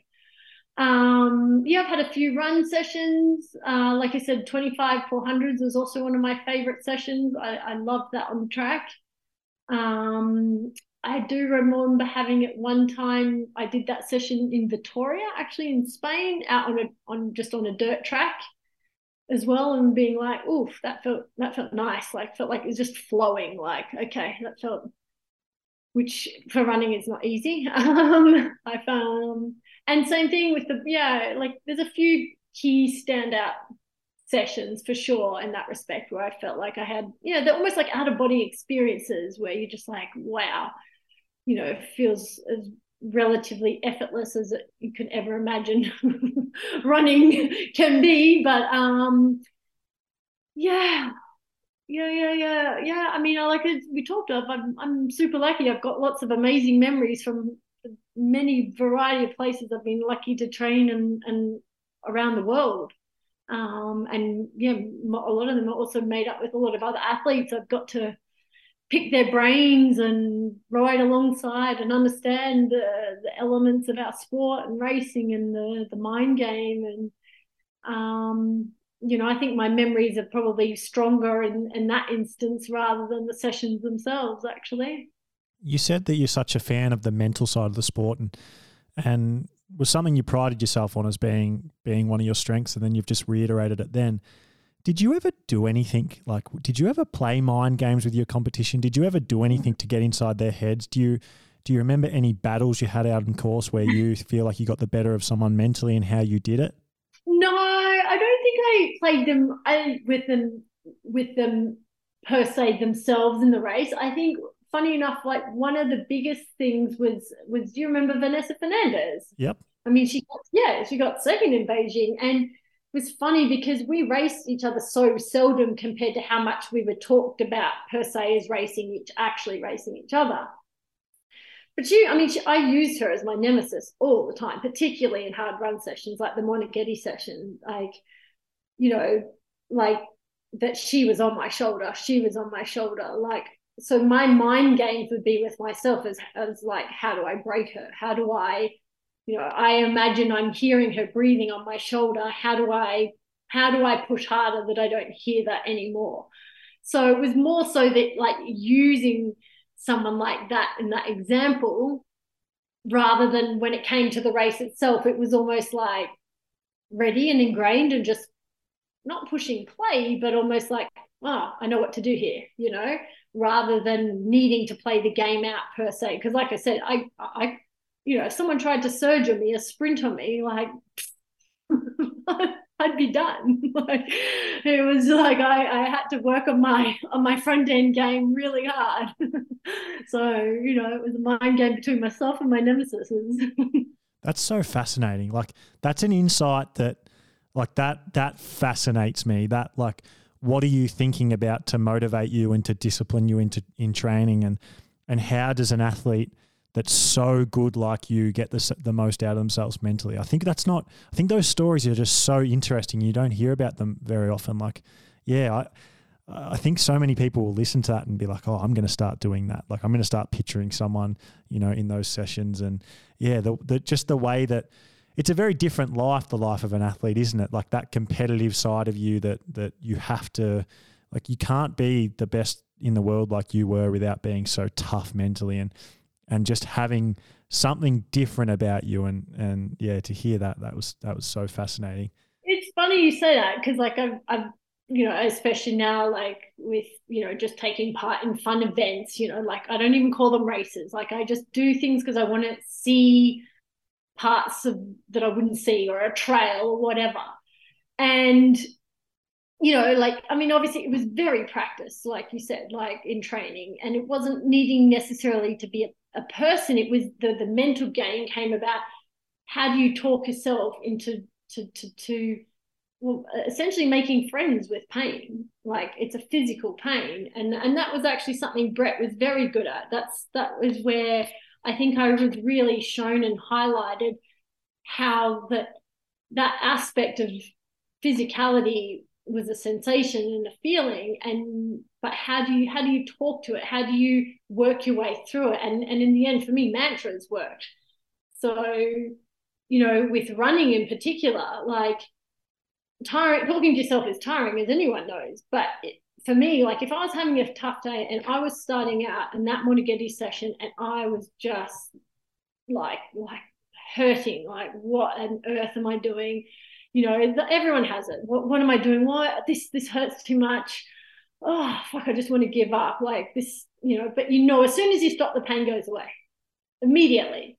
So it's like rather than having that in a battle it's like for me, I had like literally sometimes it would be breathe, breathe, breathe, just finding my rhythm, focusing on my feet, and just be like, till my feet were moving as fast as they needed to be at 100 k it's just breathe breathe. And then it'd be relax breathe relax breathe relax breathe. Like just literally talking to yourself and then I had days where I felt so bad that I would literally chant to myself, I feel good, I feel great, I feel wonderful. I feel good, I feel great, I feel. I would go over and over until I was just like, wow, you are seriously kooky, but let's just keep running because you've talked yourself into it now and let's, you better get on with it. you know, like, but it's, it, it, and I'm not to say that that's simple, but, and not to say that it's a distraction, it's just a tool to train. And, there's that part, but I've also questioned in myself lately as well. Like, is there just an innate competitiveness in some people? Because I'll give you an example. We went to to Israel a couple of weeks ago in the school holidays, and I did a night run like with a friend from there, just take part in a city fun night run. And I was, and she's like, yeah, I'll, I'll take you to the night run. We can run together. I was like, cool, sounds good. I just want to see this, you know, Tel Aviv at night. Sounds, sounds super fun. The, the gun goes and I'm like, I cannot help myself. Not because I want to win. Like, I know I'm not going to win. I was like halfway, 10,000 people deep, you know, in the start line. I was like, you know, my intentions are I'm I'm going to have fun. I just want to chill. I'm just going to run. Know. I'm like, oh my God, this feels amazing. And then I just get into this mode of like, oh my God, I just love that feeling of just pushing on the edge. And I'm like, that there must be a part in some people though that that is just in you of that pushing that barrier, that line, because sadistically there's something that you like about it. I think for sure. And all the great athletes talk about it, and you're definitely one of them. And I think like it's also funny hearing you say that you know like how how kooky am I? How weird am I? And I can relate to that and you know I, I'm sure everyone can relate to that and you know we're not near the level of athlete you you you were but that like when you're out training and you're doing a lot of training like and as triathletes or runners or cyclists or swimmers you do so much training compared to you know team sports. You you're constantly training and a lot of that's by yourself and a lot of it's like really draining mentally and, and hard to do. And you do you ever have weirder thoughts in your life or like are you ever more of a weirdo in your own head than when you're training like you can be out riding your bike or running and you're just having like the most bizarre thoughts or like saying the weirdest stuff to yourself and it's just like it's just part of training and i reckon no yeah. one would know that every person who was trained for triathlon or running or cycling hears me say that and hears you say like, oh, how much of a weird like talk like realizing saying to yourself, how much of a kook am I? How weird am I? You can relate to yeah. it straight away. Everyone goes like, oh yeah, I do. Like everyone who's done that can relate to them. You know, being three hours on a bike ride by themselves in the middle of nowhere and like literally having weird ass conversations with themselves in their head, or like looking at something and having the most weird thought ever, and then you realize it like an hour after finishing, or like even sometimes you realize in the moment, you're like, what the hell? Like, how am I this weird? Or like, why did I think that? Yeah. Whereas you can't, I don't think you can resonate with that if you've never done these kind of sports. True, true. Just because the pure amount of time you're in your own head and how like you have to uh-huh. distract yourself and and get through the training. So to hear that even like you know someone as good as you had those same thoughts is it's really fascinating and like an an interesting part of of being an endurance athlete. Yeah, yeah, no, definitely for sure. Yeah, no, you're right. You do spend a lot of time in your own head, so I guess you gotta, you gotta, you gotta work that part. It's it's a muscle as well, isn't it? You gotta work that part as well while you can. And accept you're in a weirdo. And hey, Emma, probably my last big question I have. Like, I could go back and talk about individual races and go over so much more in your career, but oh, we've already been going for like two hours. Um, the the last big question I really wanted to ask you because you know this is since I started this podcast, this is a conversation I've wanted to had wanted to have, and I'm, I'm hoping you you sort of uh, can see how how like big a fan I am of you and how how much I admire the career that you had and the athlete that you were. Um, are you going to ever get back involved in the sport and and coach or or use that wealth of knowledge that you have or is triathlon not part of your future anymore? You know, will you be there with Jan and, and be at races and be involved in the, the, the following of the sport and, and meeting friends at the sport and going to races, but will you, will you never have a, an actual role in, in, you know, coaching or mentoring or being involved uh, maybe in short course, like the Australian short course triathlon scene, or or you know over in Spain where you guys are are living now? Is is is any part of you going to get back involved in triathlon in a professional sense? I, I, I don't think so. Like, I don't think, I don't, yeah, I, I, I would, uh, yeah, I mean, a lot of people, even when I retired, were like, are you going to do coaching? I was like, no, I just, I don't want to deal with more people like myself. Like, we are weird. no, um, no I, I think the coaching part, you know, has evolved so much um, that I think, you know, um, uh, no, you know what? To be honest, it's it, it's not where I. It's that part's not what I love. I do love the mental aspect. I love, um, yeah, the the the why, the drive, um, the the figuring out, you know, what works for you.